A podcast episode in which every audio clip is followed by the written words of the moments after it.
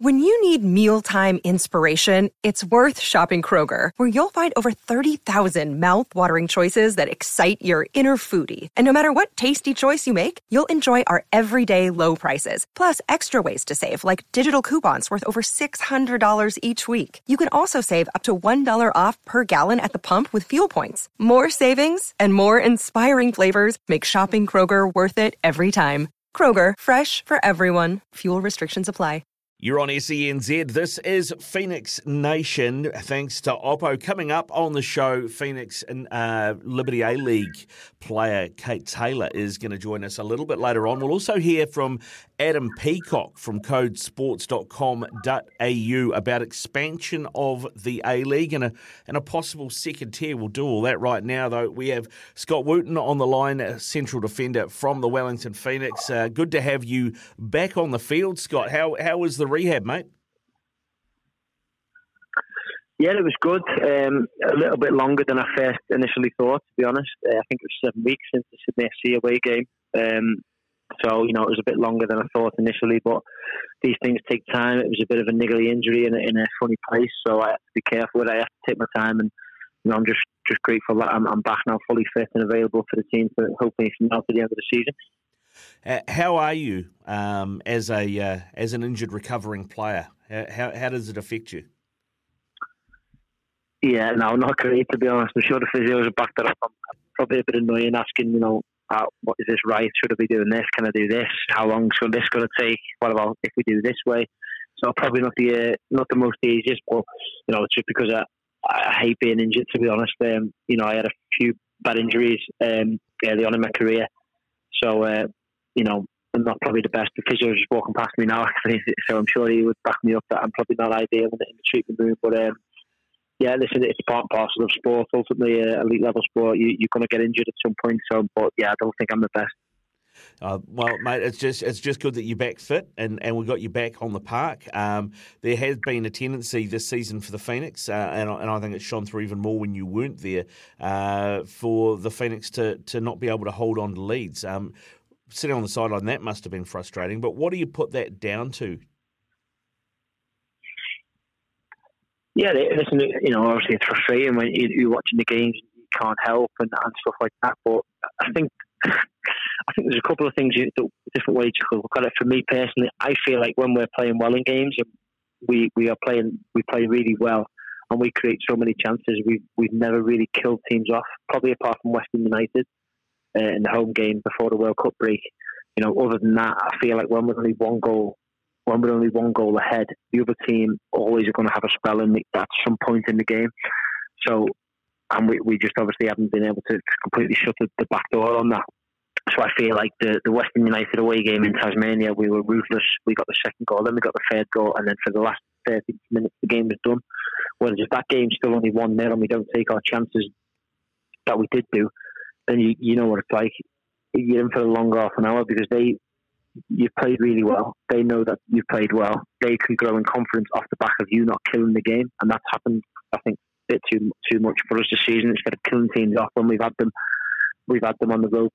We've we've not. We haven't took our chances, and and we've let them back in the game last week um, we we managed to get a point uh, from a, a, a, position that we didn't look like we were going to get one, and it was almost a reversal of what we've seen a lot of the season, where we've been the better team and then and then coughed something up towards the end. Uh, so it was nice to get one back on, on that front, wasn't it?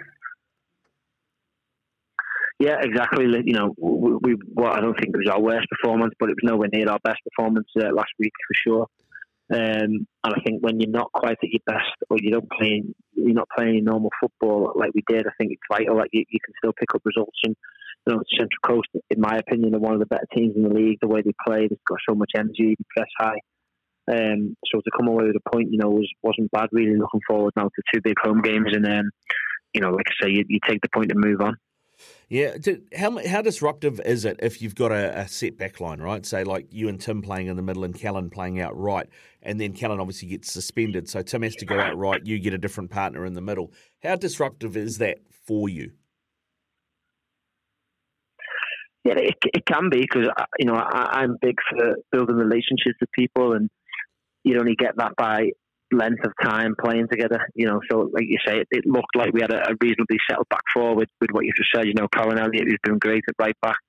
Himself and Tim looked good partnership uh, in the middle. Lucas, you know, was nailing down the left back position, and then you're looking thinking, we, you know, we go and beat Sydney FC, we get a couple of good results, and you're thinking, you know, this this could be the back four now for the rest of the season.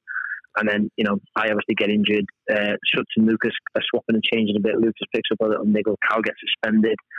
All these things pop up, and it's why you have obviously a squad. And I do believe you've got a good squad of players to be able to deal with it. But you know, it's not ideal because, like I said, I feel, especially as a back four and a goalkeeper, the longer the partnerships spend together, the better the relationships build, and the more trust, and the more you know what each other are going to do, and that can really benefit the team and, and, and the back line.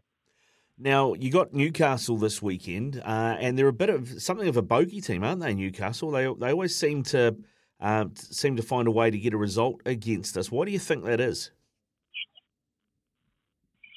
I'm not, I'd love, I'd love, uh, I'd love to know, but um, no, yeah, you're right. I think we, we um, before I come last year, I think they, they give us a good hiding at their place.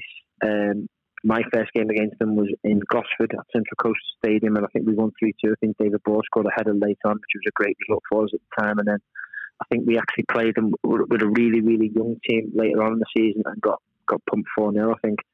Um, so yeah, they beat us obviously at the start of this season. They started really fastly against us, and, we couldn't couldn't get into the game the first 10, 15 minutes. So yes, yeah, so we're, we're well aware of their strengths and how they play, and I think we're better equipped we'll, we'll be more equipped this time round to, to be able to deal with it. And, and you know, we, we, need to win this game. They've got a couple of familiar faces in Reno Piscopo and, and Josh Sotirio, who have been previously been at the club. Uh, does that help? Do you think when you know, as a def- not just as a defensive unit, but just as a team to uh, know those guys so well when you when you come up against them? Yeah, I think it can do, but I don't really think it would change change the outcome of the game. I think if you one v one against like Reno, for example, you know what he likes and what he wants. He wants you to come and get close to him so he can wriggle his way out of things. And you know he looks pleasing on the eye, and, and likewise with Sotirio, you know how fast he is. So you know as a defending player or as a team, you, you don't want to give him space to run into off the ball. So there is little instances, little things, but you know throughout your career, you'll find loads of these things. You play against former clubs, or you'll have players playing coming back to play against former clubs, and it very rarely affects the outcome of the game. You just got to be aware of these little bad, bad attributes in, in, during the 90 minutes. Except James Bloody McGarry, eh?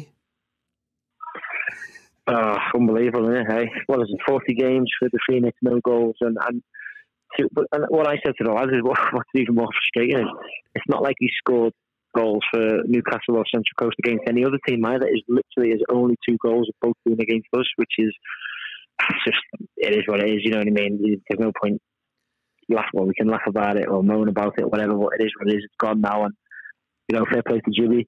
But for us, it's it's frustrating, yeah. Yeah, yeah, I bet, I bet. All right, well, hey uh, Scott, I'd like, like, to bring up a couple of other things uh, before we finish, if that's all right, mate. Um, you've played obviously, yeah, bulk, yeah, bulk of your career in, in the UK. Um, the FA Cup is. Uh, is, is is a big tournament. You know, we, we all grew up well, I did at least, uh, getting out of bed at three in the morning to watch it with the family, etc. Uh, Max Crocombe this morning played in goal for Grimsby Town, who's a Kiwi, played for the All Whites. Uh, they got a 2 1 win against Southampton at St Mary's. They're now into the quarterfinals. Not bad for a team in the fourth tier. Just how big a deal is that? Mm. Yeah, that'd be huge. I mean, that could even that, that one game alone could completely change the fortunes of, of Grimsby Town of that football club for, for the next couple of years. You know, the money they would they would get from that going away to a Premier League ground would be huge. Would be, be I say life changing, but it'd be it'd be change the fortune to the club in terms of the budget, sort out the finances, the experience that the players and staff have got of going to a Premier League venue is, is just huge. Really, you can't really replicate it. And like you say, for the fourth tier team to get to the quarter final is a, is an amazing achievement, really. Uh, so, so fair play to them and, and, fair play to the goalkeeper. I was aware of it this morning coming in. A few of the boys said that he obviously knew, knowing who played with him in the All White said that he was starting goal against Southampton, and so we were keeping an eye on the result. And, and you know, credit to them. It's a great, great win. Yeah, fantastic one. And they've drawn Brighton away in the, in the quarterfinals. So one Premier League oh, wow. into another. So uh, yeah, yeah, fantastic. That, that puts yeah. pretty good. Yeah, I think when you get to them quarterfinal stages, you know that you're probably going to be getting a Premier League side. But you know they've, they've gone and beat Southampton, so I'm sure they'll be. It's a free hit for them. You know, they'll go there under no pressure whatsoever. And you know, like I said, the biggest picture for them is you know they're a pretty small team in League Two, and they've gone on this cup run, and you've seen it before. That the money that they they generated from this cup run could um, could propel them into challenging for for the promotion in the future. Now, uh, the other thing I wanted to talk to you about, Scott, was uh, United lifting the League Cup. Um, how big is that for the squad, winning something after six years, and, and Erik Ten Hag in his first season getting some silverware?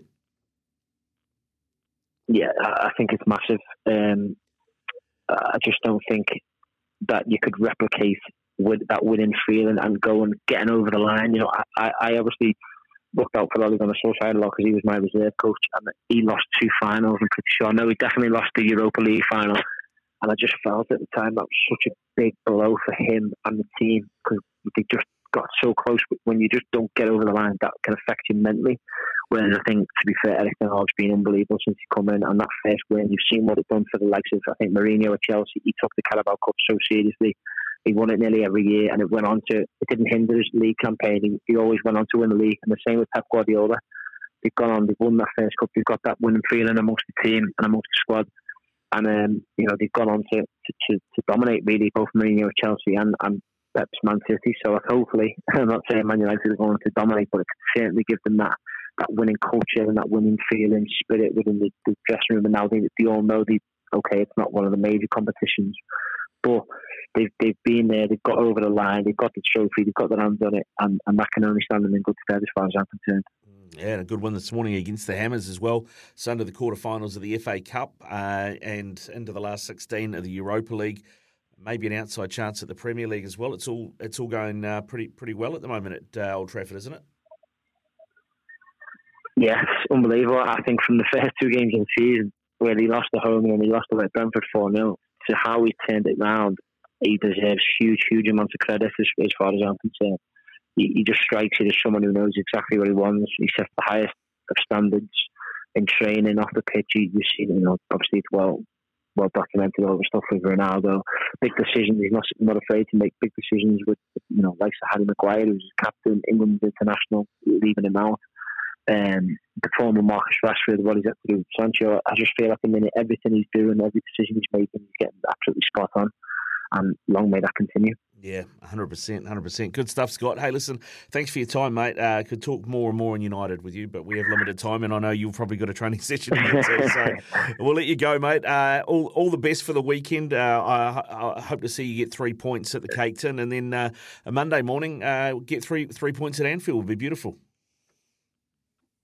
Yeah, that'd be fantastic. That'd be a perfect weekend. Fingers crossed.